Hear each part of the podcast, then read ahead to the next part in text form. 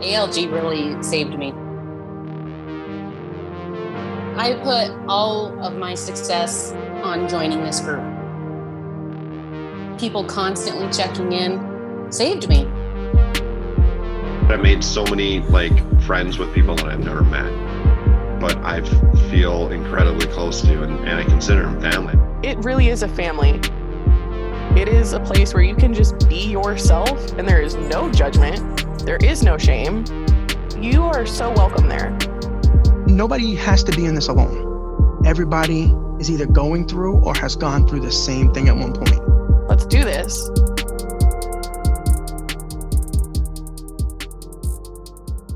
Welcome back to another edition of the ALG podcast. If you're listening to this on the day of drop, happy Friday to you. Uh, guys, this week we have a really special episode. We're doing part two of my brother Gooch. You know, last time last week's episode was so good that we had to bring him back for more. So really quick at the top of the hour, if you could five star rate and review the podcast, we really appreciate that. That helps the podcast go a long way. We really do appreciate those five star rates and reviews. And now let's kick off the show. As always, I am John Arpino, otherwise known as J Arp's Journey. Today I am joined alongside my partner in crime, Fit underscore D Rock, David Roden, and my man Gooch is back in the building. I am Gooch. You're not Gooch. What's cracking? What's going on, fellas? How you doing? How we doing, Glad brother? to be back, man. Hell yeah, man. Listen, this is the first of a part two series. So I'm really glad that we're doing this. You know, we left a lot out the last time around, and we just we have to fill in those pieces because I just think that your story is very, very inspiring, very interesting. So I think that we should just pick up right where we left off.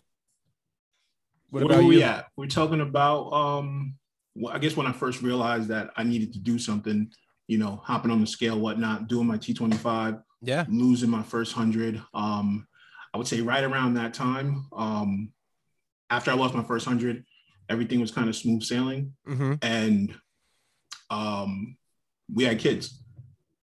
You know, Now, before we get Nah. into the kids, how did you lose the first hundred?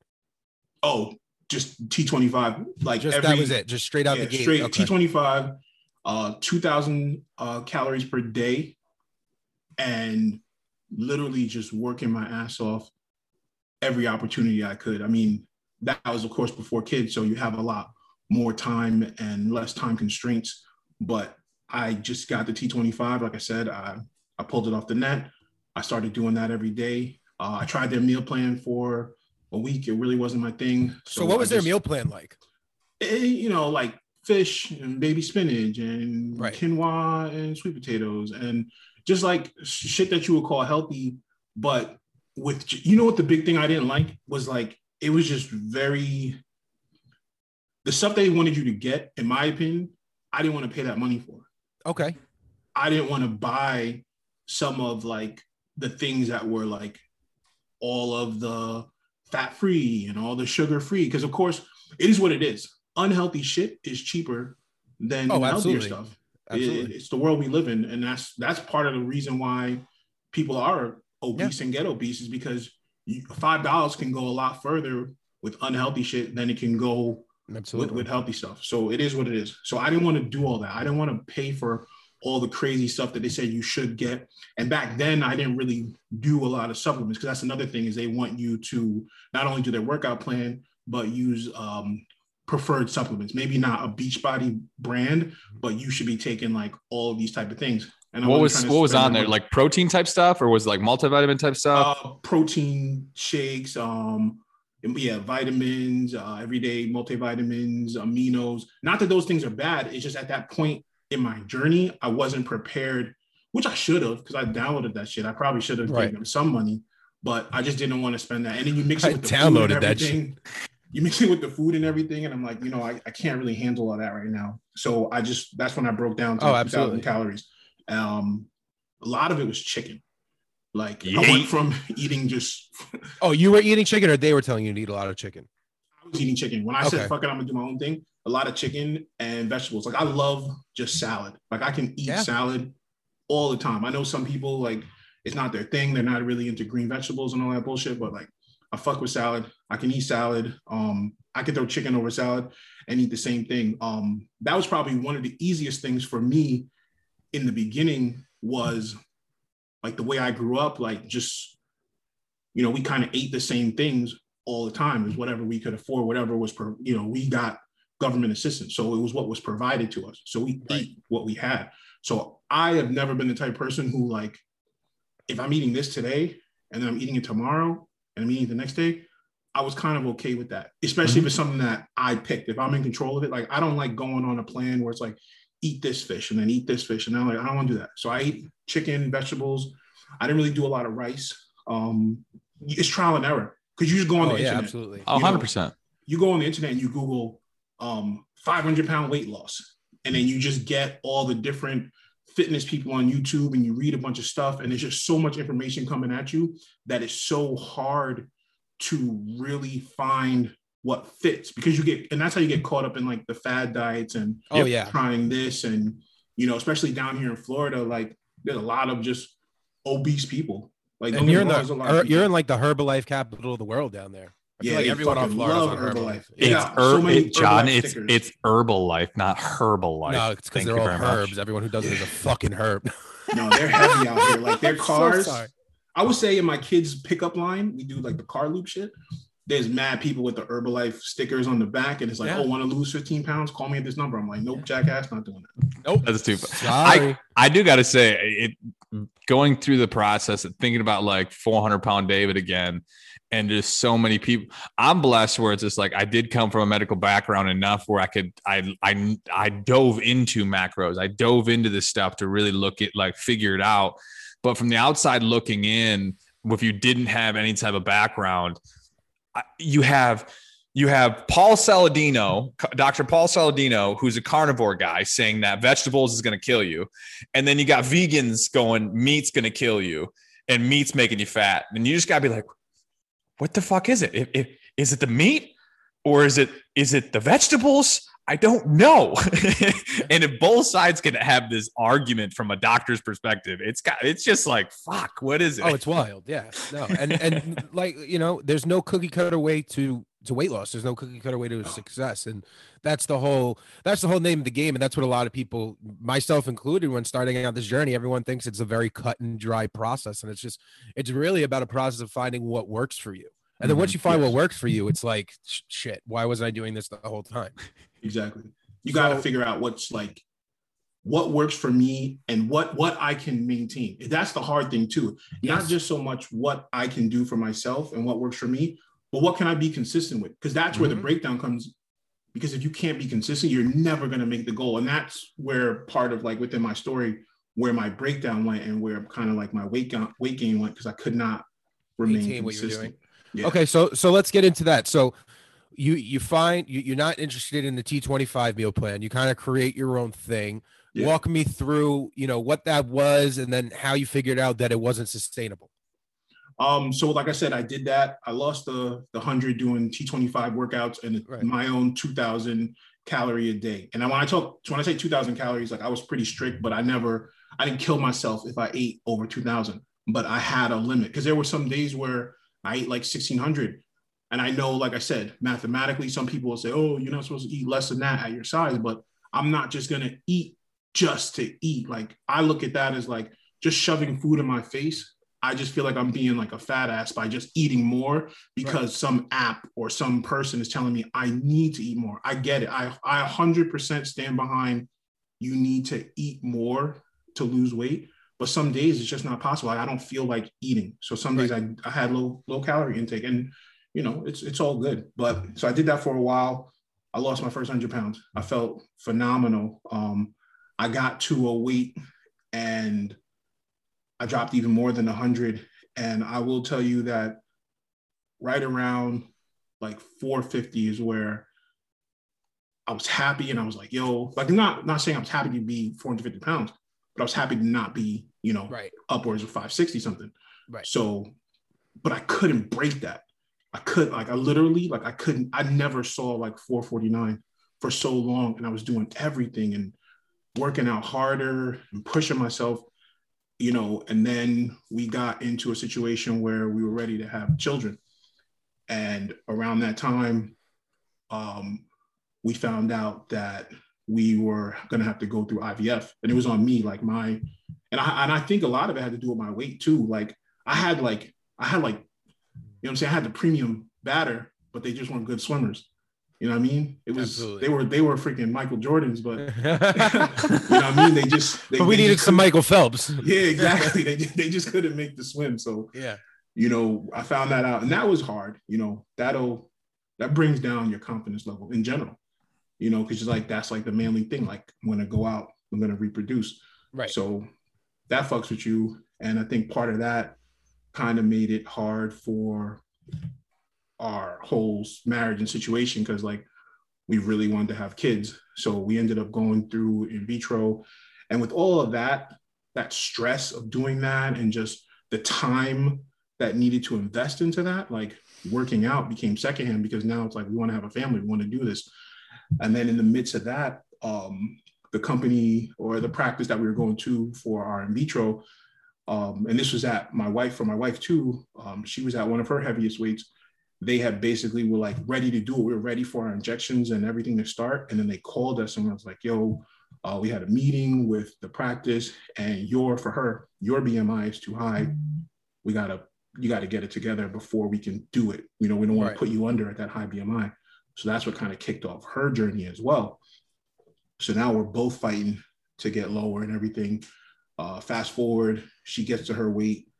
Um, we have kids. My kids, I got twins. They were born um, eight weeks early. So then, and on top of that, at 20 weeks of the pregnancy, my wife got sent straight to hospital bed rest. Uh, yeah, hospital Really? bed rest. So we were at a hospital all the way down Boynton, which is about an hour from us, Mhm. for straight from 20 weeks to 32 weeks. So for 12 Wow. weeks plus, we were in a hospital. Wasn't working out in a hospital. 12 weeks. Damn. Yeah. And then the kids were born and then they were in there for another month before we could take them out. So, you know, that brought up weight gain. And like, honestly, that brought me closer. Oh yeah, stress, stress and weight loss do not go hand in hand. Yeah. Ever. That brought me closer back to five. Um, and that was a rough time because I was going back, back higher again and getting back into the 510s, 520s. Right. Um, and then we were like, you know what? Kids are situated. We have more time. We figured out a schedule, figure out a game plan. That's about five, six months later. We start working out. My wife is like, all right, I'm going to do this T25 with you because it works so well. So we start working out. First week, we've knocked it out. And I lost, you know, a decent amount of weight the first week. And she was gaining weight. And Mhm. she's like, I don't know. So we did another week and she was like, I can't do this. I, you know, I'm not losing weight. Freaking got a pregnancy test. We found out we were pregnant again. Oh wow. But this time, my swimmers they made the journey because this was this one was El Natural. And this one wasn't My even. man went into the bathroom after. it Was like, "Good job, everyone." Yeah, yeah, we definitely. So, and that was a surprise because you got to figure we went through so much to have the twins. We didn't think we were gonna have any more. So, like, we didn't get Now that's that's pretty co- that's pretty common, right? To do in vitro, then have have twins or or larger, right? Is isn't that yeah because you know what because you you're striving to have a child so because it's all part of like a process and it's like um there's a procedure you can choose how many eggs you want to put in but like i said like i had that premium batter Right. You had so that the good doctor stuff. straight up said like yo if you put in two i'm almost 90% sure you're going to have twins but we were at a point where my wife was turning 24 soon and we were going to lose her parents um medical that had like Yes. the premium medical with all of this covered right. my medical didn't cover all this stuff her Right. her parents medical covered all of that in vitro so we didn't have to pay anything out of pocket so we were like just put in two because with the way this works we're not going to have enough time she's going to turn 25 we're going to lose it right. so we put in two. We went. They took everything. You know, I had to inject her and everything at home. Inject her in the butt and the final big one in the stomach. Like we did all that. Well, that was a you know that was a really rough but very like marriage building situation. Oh I, yeah, I bet. You know. Um, then we went to go take this test and they give you like these numbers and the number was like off the chart. And they were like, oh, you're definitely pregnant. So we are like, oh, we did it. So we waited. Um, we had a little situation in the beginning where she had like a little blood clot. We went into the doctor's office and they were like, yo, you have um, a blood clot wrapped around baby B. And I said, that's right. We got a boy. and um, they was like, he was like, what? He said, no, it's too soon to tell the gender. It's baby B. And I said, okay, yeah, baby boy. And he was like, no, there's baby A and then there's baby B. And I was like, oh, there's two in there? Because we didn't know at that point. We found out there was two in there when one was about to be flushed out by the blood clot. Wow. So then, you know, five, six weeks later, well, they put us to a, a, a perinatologist, a special baby doctor. Then five, six weeks later, we're in the hospital. So whatever. Then doing the T25, take a pregnancy test, find out we're pregnant, and then you deal with that. And then that kind of workout stuff goes to a halt again. Right. So finally, when all three kids are out, we're done. She got her stuff tied up. Um, so we're not having any more kids naturally. Parenting, being a father comes into place, and sometimes you working out just kind of goes to the wayside. So there was a time I would say for a few years after I would say so my youngest is like six now. I would say like six years ago, where I just I I didn't, and I just let being a father and keeping up with our home and all that stuff take over my goals. And you know so i was on a high as far as a high being on a low weight. Right. And then you're also on a high in life. I mean you're a dad now. You know exactly I, mean? I and that's the thing. Like I, I mean i took the 100 pounds back off so it's all good. Right. And that's the thing. So i've done it like two so times so now. so you lost the 100 gained the 100 lost the 100 yeah i lost 100 and i probably went back to like my highest back up was like 520 Mhm. and you know now so from 520 let me fuck it i mean i'm four i'm like what i was like today this morning 429 Okay. so you know it is what it is i mean i'm not you're not gonna believe if i tell you i'm 200 pounds look at me. So it is Bro, you, you you a sexy 429 though. I gotta be You know honest. you, you know what I'm so saying? I'm, I'm 429 this morning i feel good but yeah i went from 520 back to down to 429 just grinding and everything.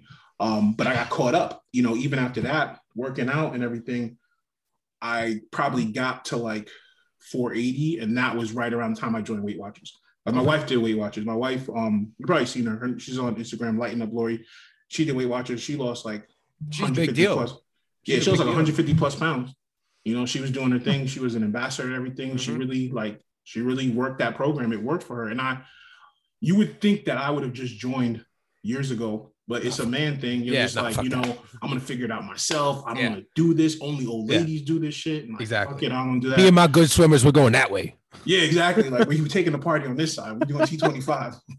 You know what I mean? So, and then finally I was like, you know what? I'm just gonna do it. They had like a little deal. They were like, oh, you sign up, you get X amount of months for free. So I said, I'm gonna do it. And I did that.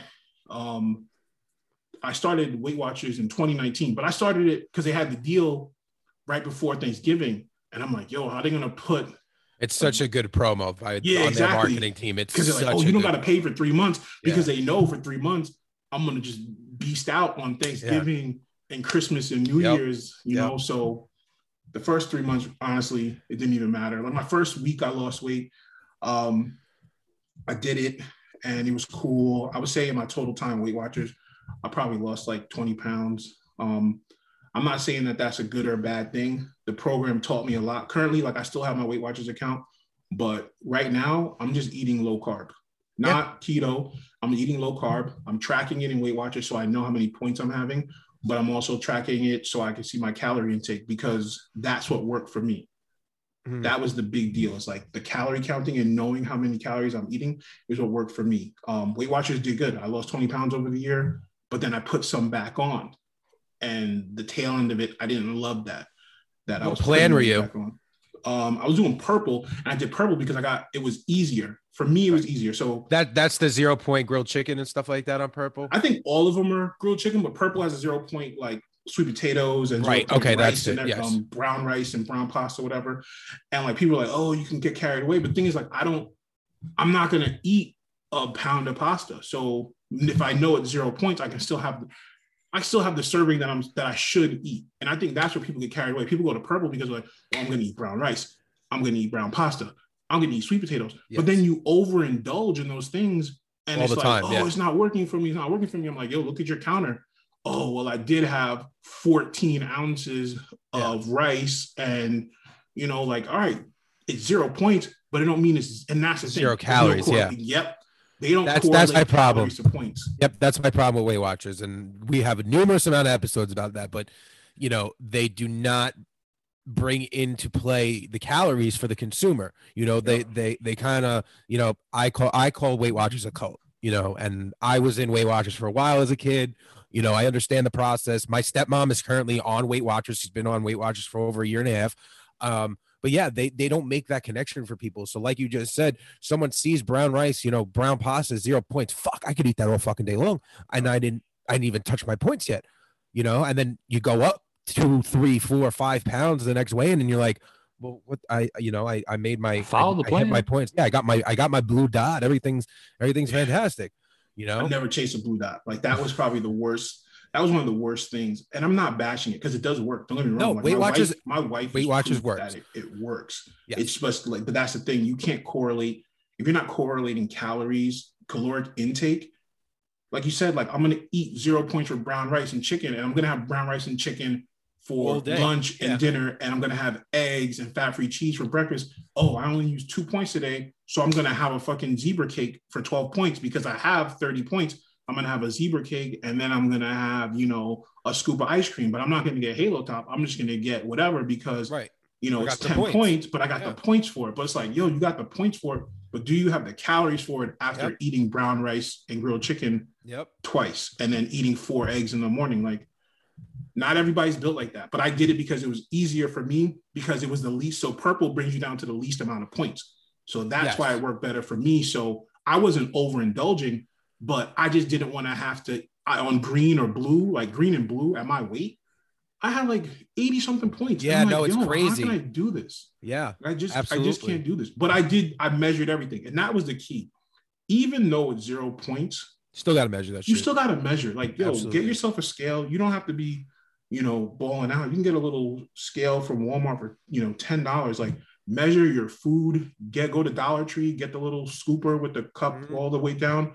Measure your food. And you know, it's even if it's zero, just measure it. Because if you don't, because you know, what's what's you measured know what's going, yeah, exactly. Well, you need Yeah. to know what's going in your body. Exactly. You You, need to know gotta keep track of it. And that's what those apps are good for. Is like when mm-hmm. you have a weekend, just like, damn, I thought I did really good. And you look back and you're like, oh, well, I was eating a little more here. Like, and that's what I liked with Weight, Watch- with Weight Watchers was I can go back and be like, oh, well, I didn't really have a good week, but I eat this, I eat this. And I literally track everything. Like I used to track everything that went into my mouth. So I knew I've gotten past tracking every single piece of food that goes into my mouth. I don't want to be tracking for the rest of my life. Like I want to be able to live Yeah. a life where I can eat what I want, but currently in my process, tracking my food, scanning it in. Like I'm a big technology guy, so I love just being able to pick up my phone, beep, okay, I'm gonna get it. But doing two things, doing the eye track bites with the the keto, well not keto, but low carb, and then the Weight Watchers.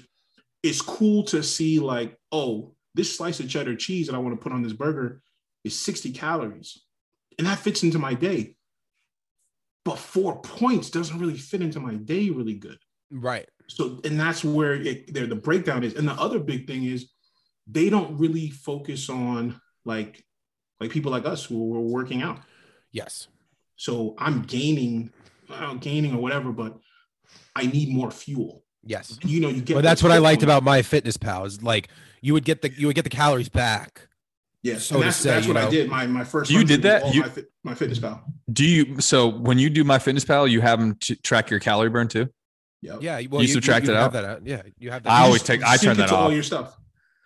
Yeah, per- personally, I've always turned it off because I I- I don't know how accurate the calorie burn is, so I would just turn it off. That well, yeah, that, that's my argument with cat with these uh, Apple watches and stuff like that. Is like I don't Their know. calorie how way accurate off. Yeah, it's it has to be. It's You usually got way to high. calibrate though. That's the one thing I will say.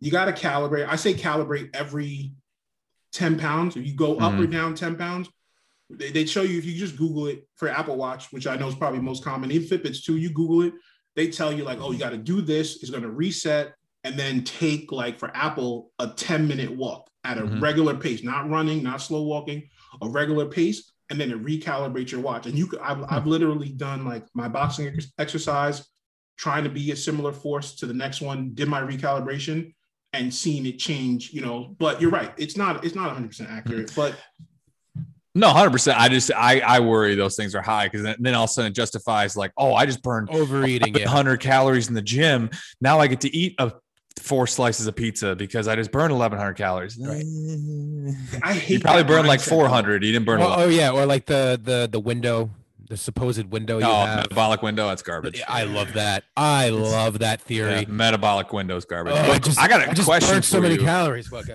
I got a question for you. So this is an interesting one because obviously you you're in you're in a position that John and myself aren't in that I know has influenced others based upon like making better decisions, all this kind of stuff. How is instilling nutritional habits and fitness habits in your kids been um, Oh, yeah. in this process? Because like What's obviously big?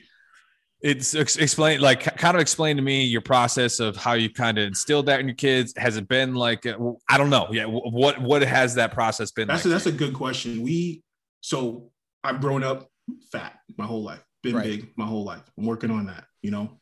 But I will say one of the best things about being a parent um, is that my children don't see me as fat, and I, I I know I am big. I know I'm obese, but they don't see me as that. They just see me as dad. Mhm.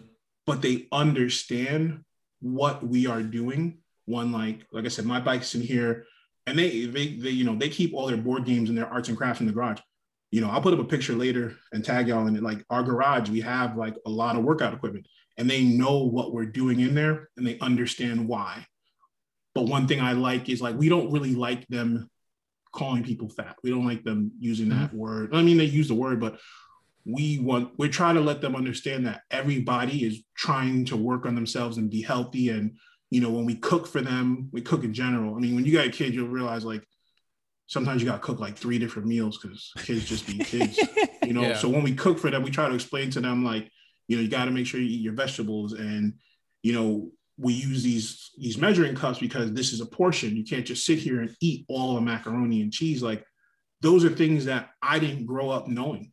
Like okay there was no uh, there was it's not like these tools didn't exist but we didn't measure you know every every night was like thanksgiving where you just get, you get the big spoon and you're like all right it's dinner time and I'm gonna get this big ass scoop of macaroni and cheese i'm gonna get two pieces of chicken i'm gonna get bread i'm gonna get a big ass thing of soda Mm. and it's just like you just eat and you don't take in consideration what you're really putting to your body and i'm not saying that's like a, a a generational thing you know things were of course things were very different in the 80s than they were now Right. and i'm not putting any blame on my parents or anything like that but it's just things you don't you don't really take in consideration back then you just were eating because it was breakfast you're to eat breakfast Mhm. time i'm going to get this big thing of cereal. I'm going to fill it up with milk eat that. One of my biggest problems as a kid and, and i know it was when we lived over in queens we lived in um cambria heights. And cambria heights is really close to elmont but you know getting up and getting dressed and then driving over to elmont we would go to this store um called ampm it's like a little bodega. Mhm. and every morning i'm talking like three out of five days a week we would get Nutrament for breakfast and we were what what's Nutrament my- Nutrament is like you it comes in a can. it comes in a can it's like a meal supplement but it's not Yeah. for a freaking seven-year-old kid Right. but And, like, it, and we it's were to get addicted to it, it. I mean, Nutrament is actually even to like gain weight. it's like an old person's like nutritional like kind of Uh, kind of, sort of. The way It's that like they, these Caltine bars yeah, it, it's like I don't know. It's the way that they market it is just very. No one knows where Nutrament came from. It just kind of showed up in every showed up every in corner store in. New York one day. everyone just started buying it Yeah. we literally would go and they were only like at that time they were like 78 cents yeah, they still are.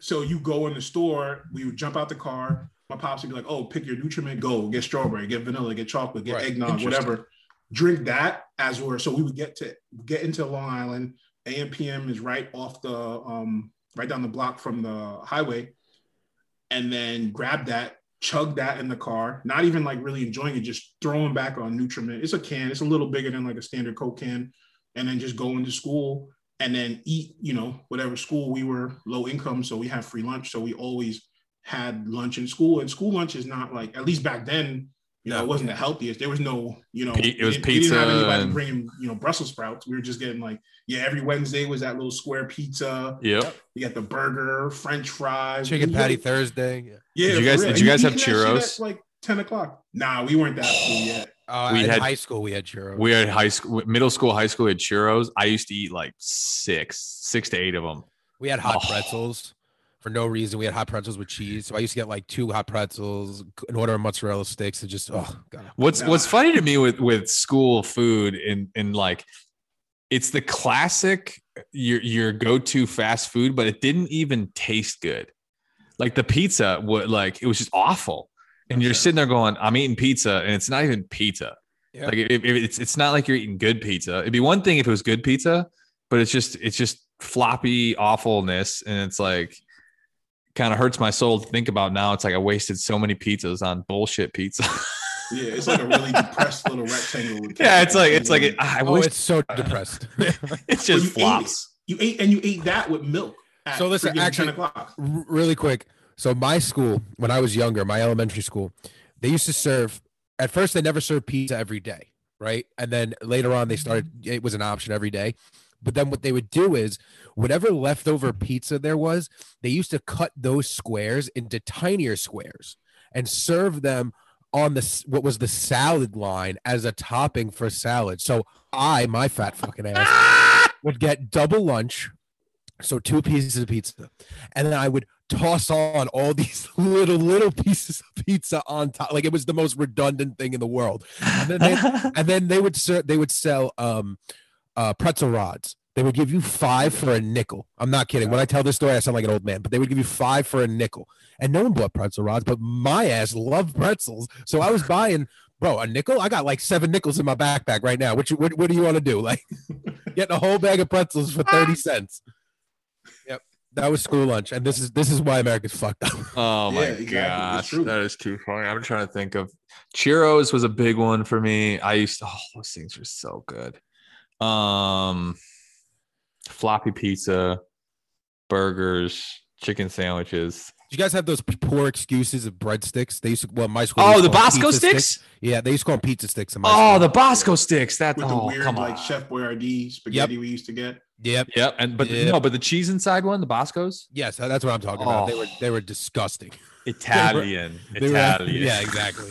But I like my school lunch. Like we would get yeah, it wasn't bad. It was great. Oh yeah, the I, calendar I was. Think great. about the days. I'd be like, oh man, I can't wait until the 16th. I'm gonna fuck it up on the 16th. You know, yeah. I, I, was hyped about certain days. Like, but yeah. that was my like obsession with like food and stuff. And that. Did you eat oh, big? It, in, yeah. Did, did, you eat big in, in in school then, or were you no, like you only got like, you, you only got one um meal you know, yes. especially because we were low income. So we only got the one meal and you didn't really have the option to buy more.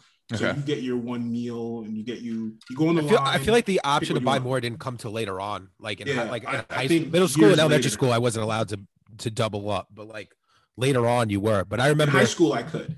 Yeah. In high, high school, school absolutely. Options. Yes. In high school there was options, but high school, like what high school every day in high school, I went to Elmont. Okay. I had every day for lunch, I had, it was 75 cents for French fries and I yep. would get packets of mayo and ketchup, yep. mix it up, get two French fries, and just eat that every single. Day. We were doing the lunch. same thing in Farmingdale, bro. That was the yeah. that was the go-to. It was yep. so cheap. Yeah, for real. And if you get a big ass portion of fries, and I would get two of them, and just that's what I would eat for lunch every single day. Like, and then when I got older, and I was like, you know, I was like, fuck it, I'm gonna I'm gonna sneak out because we couldn't you couldn't leave the building until you were a senior. Same, same. So yeah. we would just try to dip out. And you get cool with the um security guards mm-hmm. who was like because the stores were like so close but it's like i'm big as fuck and i play sports so i stand out. Yeah. So it's like people be in the class and then you look and then someone be like oh they saw you going you know yeah. to sweet that was like, oh, we had that my, my, my freshman or my senior year um my first first uh hour class uh, my my teacher professor my teacher we had a deal with him that we would show up late as long as we brought him donuts. Oh, we had a teacher like that. It was literally like a religious thing that it's probably three days a week. We show up 20 minutes late and we'd have like a dozen donuts that we'd eat in first hour. And I'd have like six out of the dozen. so wait, actually, while we're on this, I have a really sad, it's a, it's a sad story.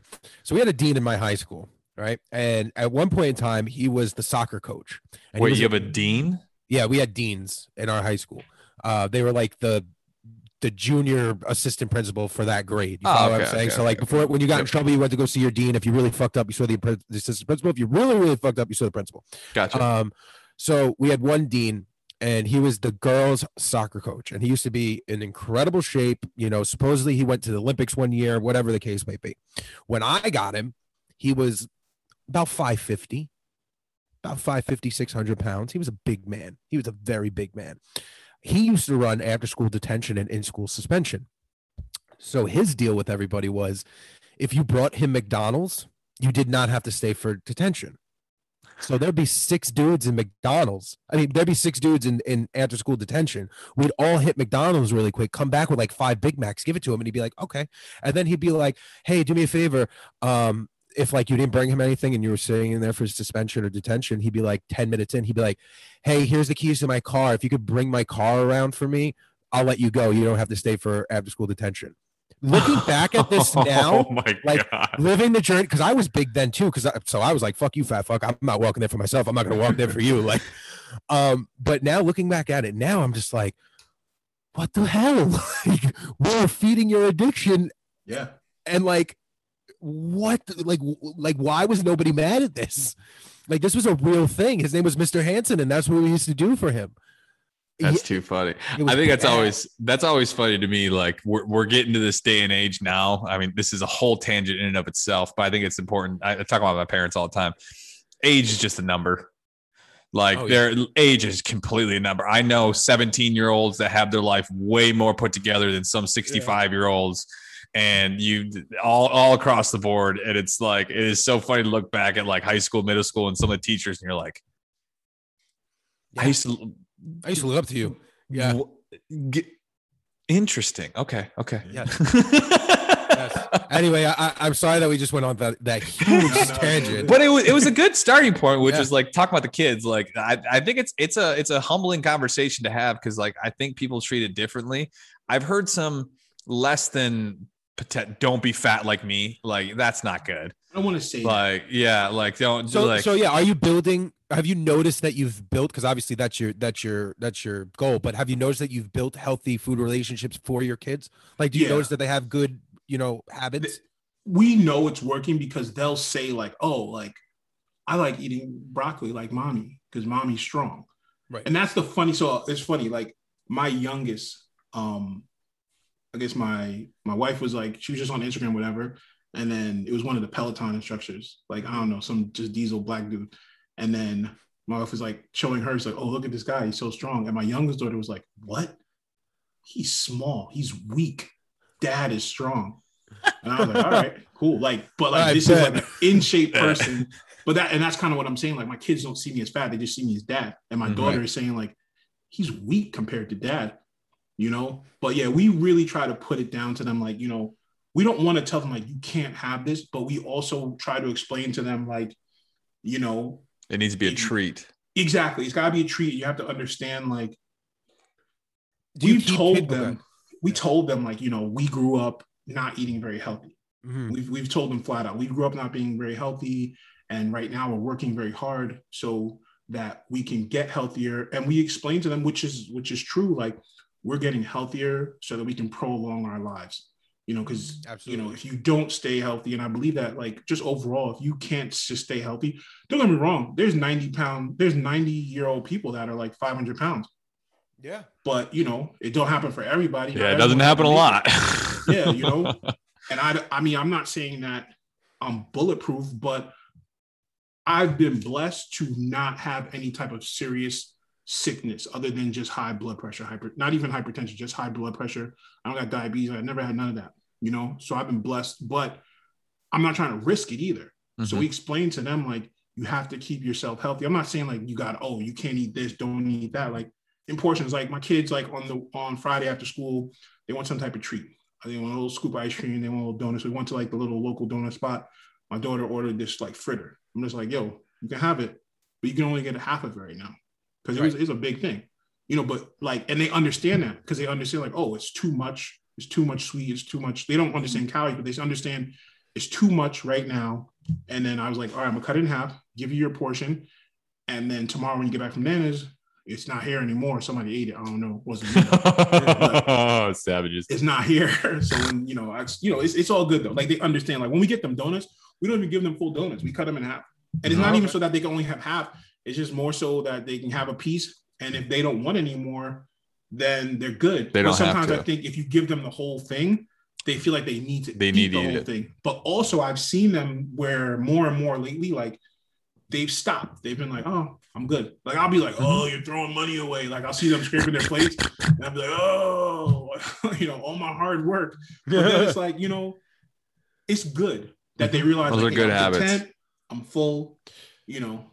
So really- I, I get that. before before we we head off of this tangent, do you keep trigger foods in the house? Like as far as like kid treats, like do you keep you Yeah, know because okay. I make my kids lunch every day. So um every morning I make um my kids school lunch. You know, I make three lunches. We have like little snacks for them. We get them like, you know, cookies, whatever, put them in there. For me, it's not a tr- I don't think I have like a, trigger, food. I got you. I think there's things that I that used to be trigger foods for me. Like I will say, like back in the day, I would get like Pringles and I would eat the whole sleeve. It's a fact. Like I would literally sit there. If I got like some freaking cheddar and sour cream Pringles, I would eat it until the last chip, and it, it- your brain doesn't even realize Doesn't you're realize, eating it, yeah. and then you're just like, "Oh, I guess it's the last one," and I finished my Pringles, and then that's it. And um, you don't even realize you just ate a whole sleeve of Pringles. I used to eat like Ritz crackers. It's not a trigger for me, but that's like one of my favorite crackers. Like I grew up eating freaking Bravos, which were like Mhm. the cheap ass Ritz. And then as soon as I like started making my getting my own job, I was like, I'm fucking I'm buying Ritz. Got these Ritz crackers. I was like, it's a whole new world. The salt, com- the salt made it. competition is way different.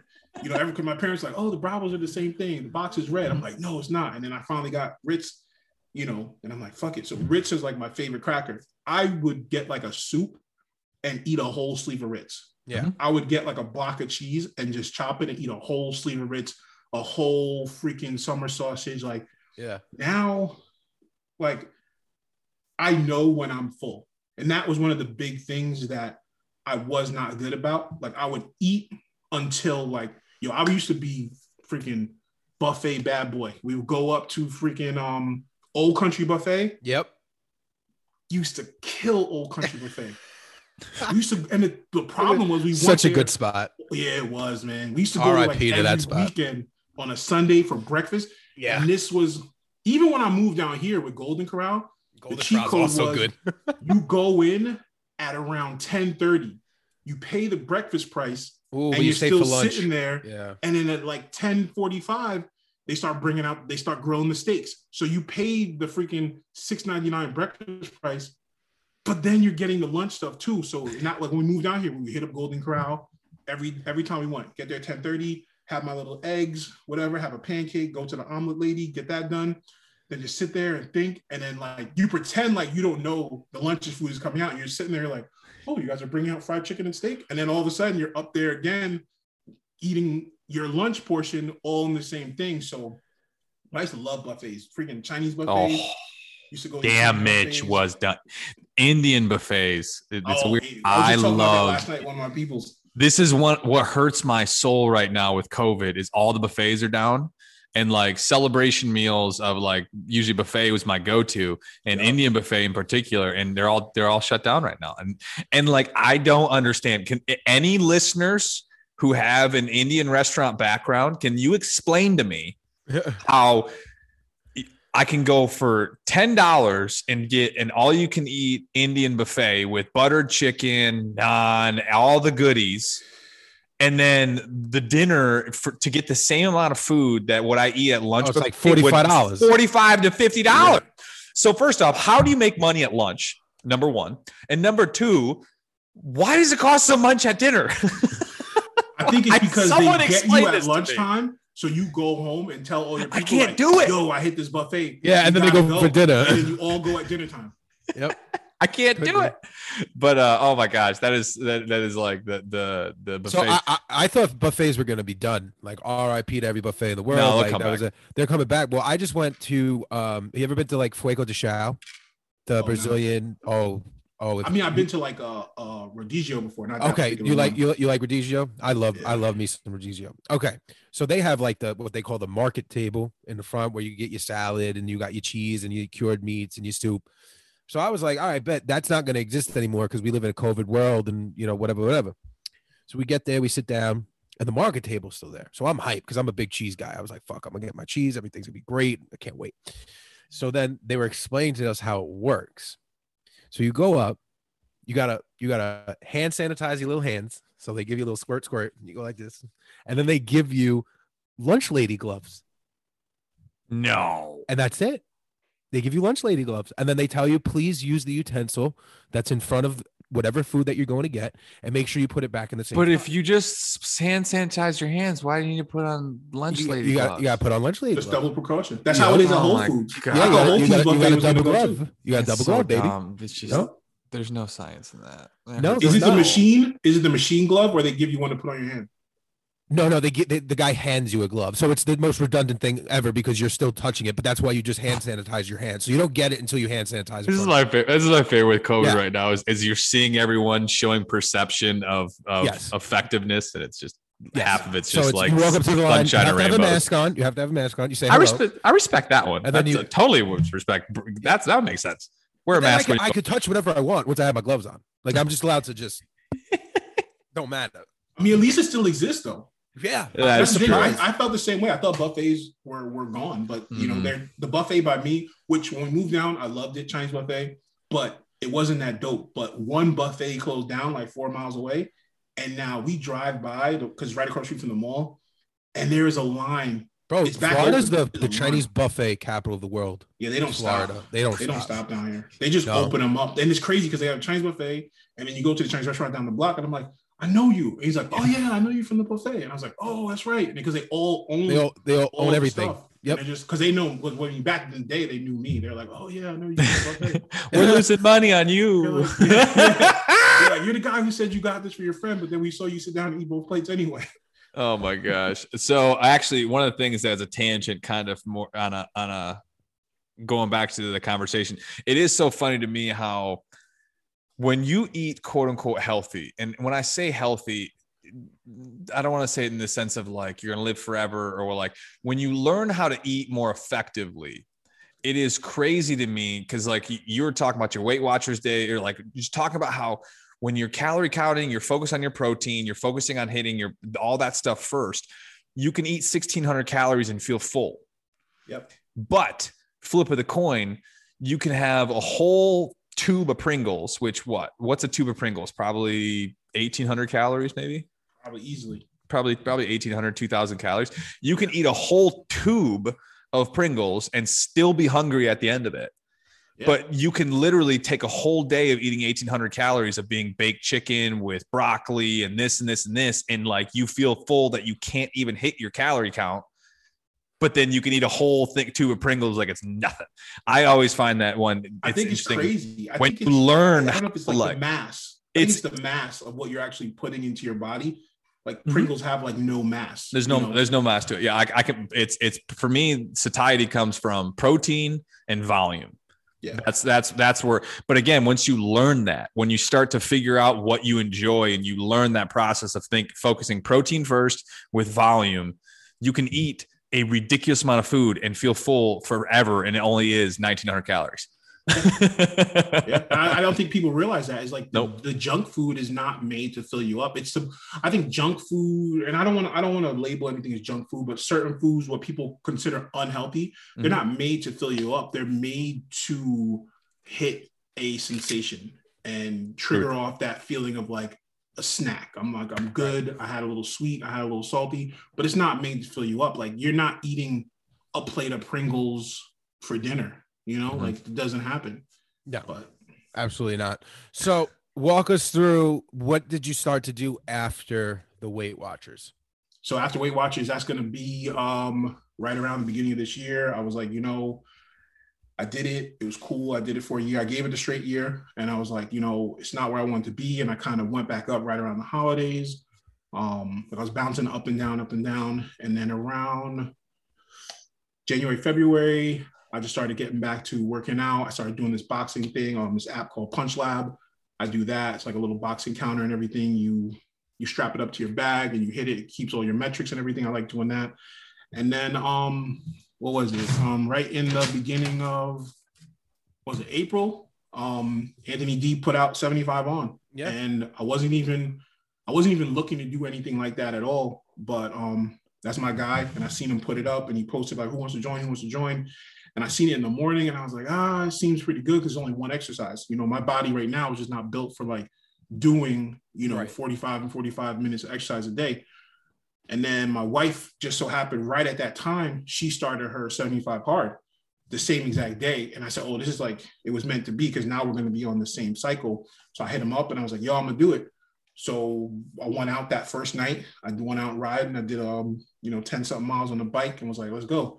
So I started doing that. And I've been doing that since then, you know, every single day. Like today, um, May 8th, day 69. Ow, you know, finishing that up. Uh, it feels good. Working out. I can't believe I worked out every single day for 69 days. And I think that is where my That's biggest amazing. change is coming. Like I'm probably down since starting that. I'm down like 33 pounds doing that. And we're nice. down to our, our last week. Um, I wish looking back though, I wish I took like I take my my picture every day, but I wish I took like side profile pictures. Because mm-hmm. it's and that's the big thing. It's like, and that's what fucks with your head. Even now is like the scale's going down, but I don't see the big changes because I'm so big. Yep and that's where it like mentally it gets to you like yes the scale is going down but when i look at a picture i'm like yo my face kind of still like okay maybe my neck looks smaller maybe my cheeks look a little smaller but like and that's what i was saying you know before like yo when i get down to like i know when i get on the scale and there's a three as the first number like it's gonna it's gonna push me into a, a whole new level of let's get this done and then when i get down into like you know 350 35 I'm gonna ball out even harder. Not that I can't do it now, but like I also want that gratification of seeing the change. You know, oh, when I see it, I think it's gonna make me even more like I'm gonna be hungrier for it. Mm-hmm. But I don't see it on myself. Like I, like I said before, I don't put up a lot of throwbacks and flashback Fridays and way back Wednesdays, all that shit, because I don't see the difference. Like I'll put up a picture, and other people will be like, "No, you can totally see it," and some of them, yeah, but I guess it's also like a sense of like not, and I don't want to say I don't appreciate my journey, but like I look at my old pictures at, you know, 550 plus, and then I look at my pictures now and I'm like, I don't see much of a difference. So I don't want to share it because like it don't look that much different. So what, mm-hmm. why am I playing myself? But you know, because sometimes it's like, okay, my haircut was different. So yeah, my face looks smaller because my haircut was different, or I shaved my beard a different way. But I think that's probably not good because then I'm downplaying the work that I did. The progress. Yeah. No, 100%. And it, it's interesting too, because like I think I've talked about this on previous episodes. So, like, my, my, my two iconic pictures that I use quite often um, within like my weight loss transformation personally. Like I had a really hard time taking a shirtless picture of me at 400, 400 plus pounds. I couldn't do it. Like anytime I, I was there. So like, um, I don't know if like this classic one right here. Mm-hmm. Uh, okay, that's like one of my iconics. I was down 70 pounds when I took this picture. This is still one of my go-to like before and afters, but like I was 70 pounds lighter in this picture because it was the first time I felt confident enough to take like keep at 400 pounds. Every time I took a shirtless, shirtless picture of myself, I delete it. It was off my phone. Even for personal? Yep, couldn't do it. Oh wow, couldn't do it. And so like I, I, it's one of my biggest regrets is every every 400 pound shirtless picture of myself I deleted almost immediately. I could not keep it because it freaked me out too much. So like See, that, I was forced. I was straight up forced to take pictures my whole beginning of my journey by. See, by I, that I, that's one of my biggest regrets is like when it comes yeah. to my transformation. Well, I don't. that's what he told of, me. Yeah, that's what he told me. He was like, "You're gonna regret it," because I was never one to take pictures of myself out or anything mm-hmm. like that. So like, what I do have, I'm lucky to have because I was in the club scene for a really long time. So just naturally, you know, whatever photographers around the club were snapping pictures of me, I'd get the pictures before they hit the public. Yeah. Um, but yeah, you know, when I started my weight loss journey, Steve was like, "Yo, you need to take as many pictures as possible of yourself right now because later on, when you don't have them, you're gonna regret it." Mm-hmm. So that's funny you say that because that's one thing I regret in general is not even picture my weight loss journey is not taking pictures. Period not wanting like looking at myself in the mirror and being like, yo, I'm bugging right now. And like not wanting no pictures of myself. Like I it's crazy because even like to this day now, even though I feel way more confident and happier in my body, I don't have any old pictures of myself, like barely pictures with me and my kids. Like I used to be the person taking the pictures because I didn't want to see what I look like. I knew what I looked yep. like, but I didn't want to see it you know, locked in time. Locked in forever. yeah. So like we have like this one, and I'll call it like our big like family picture that we always reference is um right around the time the twins were born. They're probably like three, four months old.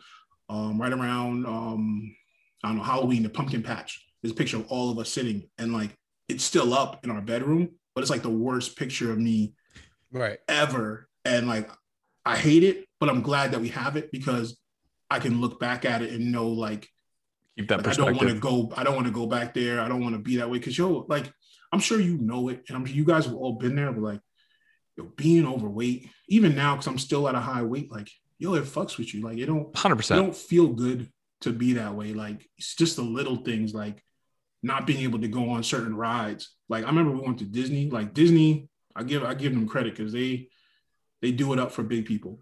So we went to Disney a few years ago, and that was when I was at a higher weight, and I was Right. like, "Yo, I'm not gonna get on shit." I remember going to Busch Gardens um, as a kid a lot. One of my um, my father's relatives worked for Anheuser Busch, you know, the beer Mhm. company, and they you know they own Busch Gardens, so we would always get um, tickets when we went down to Virginia to visit them.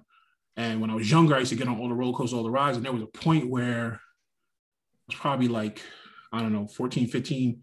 We went and I sat on a little thing and they were like, oh, it's not clicking. And I was like, no, no, keep going, keep going. Cause you're a kid and you just, and that was the first, that was probably the first time in my life I was like, yo, you are fucking up. Like you OD'd. Cause I couldn't go on the roller coaster that I wanted to. And that, that hurt. Cause that fucks up your whole day. Mhm. And then it's like, you don't even want to go on any rides anymore. You don't want to do shit. You just want to leave. And then it's like, I don't even want to go to the little tester chair because then everyone's got to see me sit on that tester chair in front of the ride and it not close. And then everyone's going to see me not get on the ride and walk away in shame. So it's like, I don't even want to bother trying to test that. So when we went to Disney, I was just like, my wife had told me, like, oh, it's very appropriate for big people. Don't worry, don't worry, don't worry. You know, and I was like, I don't know, like, because we like, you know, we want the kids want to go on all the rides, but they they do make it so that bigger people can go on there. But I know there's a lot of places that I go to where I can't just go on rides, and I know still to Mhm. today, I won't be able to sit on certain rides. Like even my bike, like yo, my bike that I got, yo, the weight limit on it's like 330. So as a master craftsman who put that shit together, I'm riding like I put on my picture today. Like I'm really out here riding that bike and I'm really hitting those numbers. I don't go out of the saddle or nothing like that because that's where I feel like my weight will fuck with it if I'm standing up all my weight on the yeah, pedals. and all his pedals. Yep. so yep, I'm yep. sitting down majority of the time. But like I'm really on that bike. I'm really putting in the effort. I'm really putting in the work. But like I'm also 100 pounds over the the limit, and I know that Mhm. limit is just like that's the number they put on there. That's their liability number. Exactly. Yeah. So when I They, call they, them, they, they like, know if you put 350 on there, we know it holds 350. If it doesn't, we're getting liability issues. So it's probably like five, six, seven, but they're going to say 350 because they they don't want to get caught in legal. exactly you know so i'm i mean things like that like you look at things where's a weight limit like when i used to work i worked in before i moved down here i worked in manhattan i worked in manhattan for 10 years it took, it took me two hours to get to work every day it was crazy that was like i used to have to walk to the bus bus to the train train to the city and then a quick walk on 23rd and 5th to get to my office and there will be times where the elevators because this was a building with like 15 floors we were on the eighth floor there would be a time where people jump in the elevator and the elevator would fill quick. And I'd be like, nah, I'm gonna take the next one, it's all good. But it was because like Mhm. if the elevator ever went up slower, or if it ever like made a sound, or if it ever just stopped, I feel like everyone will look at me like, oh, figure this fat motherfucker out on the elevator. I think it's so important. uh, And like, it was, I did a TikTok today on it where, um, John, I'm finally on TikTok's good graces Fuck again. you. Fine, I, I, I hate TikTok. Yeah, I, I- I was literally getting less than a thousand views per post, and then all of a sudden, out of nowhere, three hundred eighty thousand yesterday. Um, but like the idea of I've lived a obese life and I've lived a fit life, and the pains of living an obese life weigh tons. Like all the just the miscellaneous shit that just sucks, and then the pain of discipline of living a fit life weighs ounces compared to that. Like just just the simple things of walking and Mhm. going and and going on a roller coaster and fitting on an airplane and putting your fucking pants on. Like just all of that, you add up all those pains you deal with on a day-to-day basis compared to the pains of discipline, of nutrition and working out, they're Absolutely. not even comparable. Like they're just not like, and everyone can, and there's, there's a, as we know, there's an obese population that says that the system is against us. It's like, it, it's, it has nothing to do with that. Like it just sucks. Like it just sucks being four, five, six, seven hundred pounds. It's just not fun in any way, shape, and form other than you can float in water. I mean, right. that is the one thing obese people got that like in, in the case of a water landing on an airplane, guess what? As long as I don't die on contact to the ground, I float in that water, baby. Fun fact, I can't even swim. You don't have to. no, I'm not, I'm not good at floating either. Like I'm not really. Yeah, I'm not. I'm not buoyant. I don't know what it is. Really, I, that was always the funniest thing when I was 400 plus. It was it, I physically floated in water. Yeah, it's, it's funny. You bring up a good point. You talk about airplanes. Um, in my job, uh, pre-COVID and everything, we would travel a lot. So the company I work for, we we're big. We're like twenty-seven thousand people. Uh, one of the top ten global engineering firms in the world. Um, and we grow by acquisition. Like we we we don't just hire people. We grow by buying small companies, and you know we'll Building add five thousand people because we bought a company. So I used to travel a whole lot, and at my biggest weight, I didn't want to volunteer to go on trips. And then eventually it was like, you know, like I said, you know, I'm pretty good at what I do. And also I'm a, I'm good with people. That's probably mm-hmm. one of my strongest points. And and I think a lot of that came from my weight because I always used to be on the offensive, like be as nice to people as possible so that they never use my weight against me. Mm-hmm. You know, so I've always been very good with people and I, I present myself very well. So I would go to travel to these companies because, you know, they're getting switched over, their companies got bought, everything's going to change. They want someone nice who can treat them well and be empathetic to their situation. So whatever, I would fly, and I used to when I first went, I was like, all right, I know I need the extender. So I would always have that moment where you're walking on, you're on the plane, right. you already have everyone looking at you because you're big as shit as it is. You're on the plane, and then I'm like, all right, where's the flight attendant? I hope she's, you know, he or she is, you know, right up front. Real quick, psst, can I get a seatbelt extension? Mm-hmm. And you know, get that little quick in there, and then you sit down. You you know, and every you always get that moment where you're like, let me just see, and you're like, eh, you know, still at my still at my hips. So you get your extension, you put it on, and then there's the whole like as soon as the plane lands, and I always take aisle seats. I feel like on an aisle seat, mm-hmm. whether left or right aisle, I can always because that's the other thing is I hate my weight being an inconvenience to the people next to me. Exactly. You know, it's not um, fair and I fly Delta primarily. So, you know, if you fly Delta, you know, their seats are not that big. I sit in no. fucking comfort minus all the way in the back. So comfort minus. Yeah. I'm all the way back there. But I always try to get an aisle seat because I can shake my body either all the way to the left or all the way to the right and kind of sit my arms in very tightly. Mm-hmm.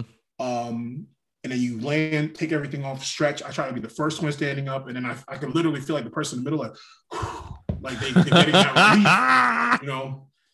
You, but, you, look over at them and say, "Hey, if, if we do crash, I'm an airbag for you, man." Yeah, like don't worry, don't worry. I'm super nice. Don't worry, I'm not. I'm not just big for no reason, you know.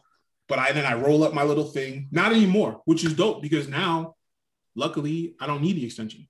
Nice. You know, but in the beginning, I would roll it up very tightly and then walk off and kind of like undercover, like, "Here you go, I'm done. Thank you so much for for being nice to me for being fat, you know. But they're always really cool about me bringing it back up. But yeah, travel is traveling on a plane is hard, and because you feel like a huge inconvenience to everyone else. And because mm-hmm. I traveled Delta and just my my job status with Delta, we always got priority boarding. Even though I sat all the way in, you know, the back end, I wasn't first class or even comfort plus, we got priority boarding.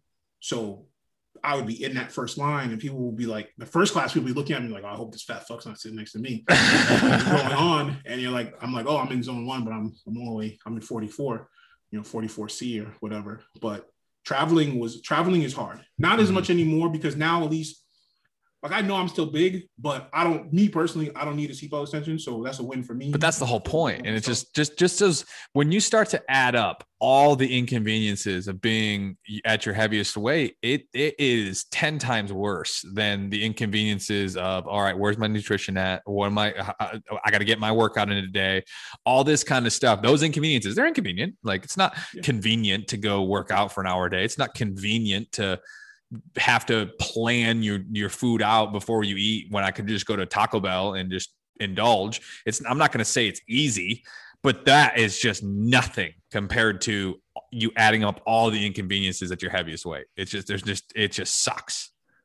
Um, but I'm yeah, constantly looking for weight, like at least at my biggest. Like I feel like where I am now, like yes, there's gonna be some things that I can't do, but when you're close to six, you're looking at every like maximum occupancy and and weight limit, and you just feel like, yo, I don't know if you guys ever had this, but like the little plastic freaking barbecue chairs.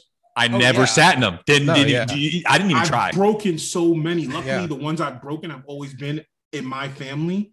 But the biggest fear was like going to a barbecue or something, even as a kid, and they're like pulling out the plastic chairs, I've done and it. Oh. they're like, "Oh, so they're like, oh, Gooch, sit down, sit down, man, sit down." I'm like, "No, no, I'm, I'm man. I good. sit, I sit, I sit Yeah. down all day. I sit down all day." You know, and you're the only person standing up because I know that I'm gonna flatten that little plastic Oh, chair. absolutely. And it- not that it matters. Like those chairs are freaking nine, ten dollars you know, but it's just that feeling of sitting on the chair with your food and then it breaking, or even worse, like like you go to a restaurant and they got like wooden chairs and you're I like hated that. wider than the wooden chair, and I'm sitting on the chair, but I'm sitting on the chair, but I'm also like squatting, trying Yeah. to put the least amount of weight on the chair because I don't want to make it weird that I need a special seating condition Right. but also I don't want to be the guy, the fat guy who breaks the chair in the middle of fucking Olive Garden, and you know they're like, oh well, that's his fifth bowl of soup, so that's why Yeah. he broke the chair, you know. But like Absolutely. even even going to a restaurant and like having to like, and I still do it now because I still got a big gut. But like go like yesterday we sat in a booth, it was uncomfortable, but it is what it is. But like going to the waiter and like making it clear, like, oh, we need a table for five, like very clear. It's gotta be a table because like I cannot, you know, certain Yeah. restaurants have booths where the table in the middle Moves. slides. Yeah, yeah, yeah. Some yeah. places don't. Like you see the table is built into the wall Right. and it's kind of like where it is, where it is. Like I'm sure you guys have that situation where you slide in. Like I always sit on the outside of the booth. If we Yep. have to be in a booth, I sit on Yep. the outside Oh yeah. and I try to like suck myself in and put my hands in. I have my hands in front of me so you Uh-huh. can't see my fucking belly on the the table because Right. you're already mm-hmm. tall, so it's you're pinched and dropped up. over. Yep. Yeah. Yeah, exactly. And you're, you just feel so uncomfortable, and it's like the wait waiter's like, oh, you know, you want us to look for a bigger table? I'm like, no, no, like everyone's already situated. I know you're busy. Like, I don't want to make a scene, but like, yeah, those pressures of being overweight. Like, I will say the world has gotten More fat More- friendly. Absolutely. yeah more fat friendly. You know, like definitely, like there's definitely bigger things have all been made bigger. But like it's not everywhere, and there's still a limit to that. Like they're not just gonna make booths that have four feet of clearance. Like Yeah. you got to figure it out. But like that's rough because you got to deal with that. Even Well, now I mean, with that. it- it's sad to say, but as America gets bigger, I think we're going to see a lot more of that. Mhm. You know what I mean? I'm just trying to get out of that fucking statistic. No, it's So- that's so am I, exactly what. I'm Yeah. saying. I, it's a double-edged sword. I, I, I, as much as I appreciate trying to create inclusivity, but at the same time, it's like, Absolutely. Yeah, let's let's just create free heroin everywhere. You Yeah. know what? We got heroin addicts. Fuck it. Let's just free heroin for everyone who needs it. Just to, just to Exactly. help. And like, yeah, I don't know if I like that. that's why I'm striving because I don't know what it's like to be thin. So to Mhm. me, that's gonna not thin, but just in, yeah. just you know, I don't I don't think I've I've never lived a life where I felt fit because even back then, like my goal, like I said, I'm trying to get to like 297. When I was 297 as a kid, I felt fat and obese and not in a good place. But as an adult, I know if I get to 297, like it would be eye opening to me to be at a place where I feel good about my weight. Like, Mhm.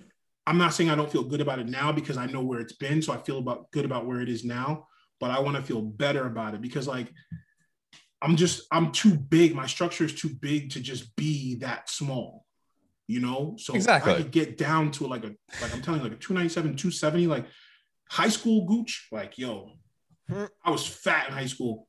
But if I was high school gooch, like, yo, I would fucking be freaking 2XL, 40 fucking 42 on my jeans. Like, Exactly. you know, like back then it was like, oh, it was big, but now I wish I was that big Right. again. It's like me being Wonderland. I have no expectation for me to hit 199. I know people have said that to me. It's like, hey, David, you should hit 199 one time. I, I am way too built to be 199. Like, Yeah. period. Like, I would be looking like a freaking Skeletor hitting 199. It's just not. It's just not my body type. Not and health and happiness have a great balance to it. You don't need to be 199 to Yeah, exactly. be healthy. You can be 235 and be plenty healthy. You can be mm-hmm. 265 and be plenty healthy. Like, it doesn't. You don't have to have this. Oh, you got to be in the 100s. Bullshit. No, you don't. No, You I should- never, I never want to be that small. If I'm, if I weigh 190 pounds, you guys just call me Leon because there's no, there's no 200 pound Gucci's walking around. There's no Yeah. 200 pound Gucci. It's just not capable. I'm, I'm not capable of being 200 pounds and still I have to, I have to scrub off my tattoo. If I get that small, don't even call me Gucci. I got to change my username and everything. That's fucking I amazing. never, All right, it's I- I, recorded. would never want to be that small. If if you I hit feel one you. nine, you gotta you got you can't be called Gucci. I think that that's a, a good place to wrap this puppy up. What do you what do you guys think? That was phenomenal, and th- this this was fun too because this one got a little more detailed nutrition. It got a little more Oh, yeah. detailed into um, a couple different times. It's always fun. I, I'm looking forward to having people on more often too, just because the conversations go everywhere. We, we and the have incredible perspective lives. change. Yeah, Mhm. exactly. So, my man, I want to uh, first of all thank you for coming back two times in a row. I appreciate it. I appreciate it. Amazing, amazing, amazing conversation, Gooch. I truly appreciate it. We both do. Before we let you go, uh, I have a couple of questions that I like to wrap up the podcast with. So you let me know when you're ready. Oh, yeah, I'm good. All right. So, Gooch, if you could go back in time and talk to, you know, high school Gooch who just got this job at Ollie's and he's walking up and down, you know, the avenue, hanging out flyers and whatnot. He has no idea what's about to come next in his life. What would you tell him? I would tell you that I would look back at myself and tell myself that you are not as big as you think you are, and you have the ability to to fix what you've done because it's what I've done. It's what I did. You know, no one force fed me. So telling myself like, yo, you have the ability to do it if you just do it. Because there was no, I didn't have any like drive. And that's the one thing I would tell myself, like, yo, just get the drive, get it done. Like if you're gonna go to the track, you gotta do it more than once a month. Mhm. You know, for sure. Second question. Uh, if you could give three pieces of advice to those listening, doesn't have to be weight loss, what would they be? Um be honest to yourself. Be honest to yourself. Um, understand that, you know, this isn't gonna happen if you don't do the work. Right. And if you hide behind some program or some app and, you know, all of that, it's not going to happen. You have to be honest with yourself. You have to look yourself in the mirror and say, do I want this or do I really fucking want this? And if you don't really fucking want this, then just do the app, do on Instagram, do what you got to do for likes, but be honest with yourself that you want to make a change in your life. Um, next thing is um, don't compare yourself to other people you get caught up in that quick. You know, everybody's body chemistry is different. Everybody, you know, they started at a different point. Understand that where somebody is right now, their lowest weight is somebody else's highest weight, you know, and somebody else's, you know, highest weight may be like for me, could be somebody's lowest weight. Right. You know what I mean? Like my high, my well, my low weight right now at you know 429, that could be somebody's starting point. So don't compare what you know everyone else is doing. Don't get caught up in the game of comparisons. And the third thing would be um every every little step counts. Like I've been saying this thing um the last few weeks that you know, and it really changed my perspective on a lot of things. Is we live in a world where it, it's really checkers and not chess. Like I know your favorite rapper may say it's you know playing chess, not checkers, but it really is checkers, not chess. I mean, you open up a chess board, you open up the game of chess, there's only one king. On a standard um, checker piece, there's a crown on the back of it. So making all the little steps in the right order, all of us have the opportunity to be a king. I fucking love that. So it really is checkers, not chess. You make the right little moves and you can get to the end and get on top of your game. When the king dies in chess, the whole game is over. But if you surround yourself with kings, you know, one of you may fall, you get to the other end, you pull the other one right back up. So we can all be kings. Checkers, not chess. Wow. I love that analogy. I've not heard that analogy before. I That love is one. literally a first. Like Yeah. I've never heard. That is phenomenal. It, That mean- was it means really a lot, good. man. All these little steps matter. Like, yo, you don't have to make, these big extravagant changes. Like, yo, today, just tell yourself, I'm gonna drink a gallon of water every day. That's that's simple. Just start with something small and then be like, yo, I'm gonna walk a mile, I'm gonna walk a quarter mile, I'm gonna walk a half a mile today. I'm gonna put on my watch, put on my phone. There's always a way to track something, just like, yo, I'm gonna walk a half a mile every single day and just do it. Because every little step matters. And all those little steps, that's where you make the progress, man. Just don't just don't try to jump into something fucking bull by the horns because when you fail, you're gonna fail hard. But failing is a part of it too. But when you fail hard, this could be discouraging. Yeah. You fail small, you're like, all right, I fucked up on that day, but I'm gonna get it right back. I'm gonna spin it and come right back. So check is not chess. No, I love that. Leon, I appreciate you being on, man. It's been an absolute pleasure. Again, thank you for coming back, back to back. Before we let you go, let everyone know where they can find you on social media, plug all your stuff, whatever you got going on. Please, this is the time. Um, pretty much you can find me on Instagram. I'm Gooch. You're not the original Gooch. I'm talking back in '83. You know, Gooch is not a bad thing. Fucking Jackass movie ruined it. Yeah. Can't put Gooch in any of my usernames on anything anymore. But um, I'm Gooch. You're not everywhere. Instagram, um, Facebook. That's that's where I'm at. That's where I'm at all the time. What I have working on right now, um, people probably see me doing my hot sauce. Um, you know, designing shirts, selling merch, um, doing this little sock thing right now. But um, I'm staying active. That's what's most important. I'm really out here doing my work. Um, believe when I say like, yo, take the little steps. That's what I started to do, and that's where I'm at. So I love you guys. I appreciate you both. Thank you for having me back, man. Bro, just the same. We'll do this Definitely. again when I get to 198. So you can Absolutely. take my, take my gooch back from me. take your gooch title away. nah, man, seriously, Leon, this has been absolutely, absolutely amazing. So thank you. All right, guys, we appreciate y'all listening in today. Uh, as always, you can find the Accountable Life Journal on Amazon. The link will be posted below the video. You can sign up for uh, accountability coaching by visiting alg.com. Uh, wow, I fucked that up. www.algcoaching.com. You can join the Accountable Life Group community call each and every single Wednesday night at 8:30 Eastern Standard Time, 5:30 Pacific. We accept new members every week, and as always, the call is absolutely free. And I think that's it. David, is that it? We have anything else we need to tell them? Other than your bunch of stud muffins because you're listening to this right now and you're a bunch of champions and uh, do something that is kind of uh, tough today and celebrate the progress tomorrow. Hell yeah. And uh, like uh, like my man gooch said it's checkers not chess. All right guys stay beautiful stay sexy stay accountable. Y'all have an amazing week. Take care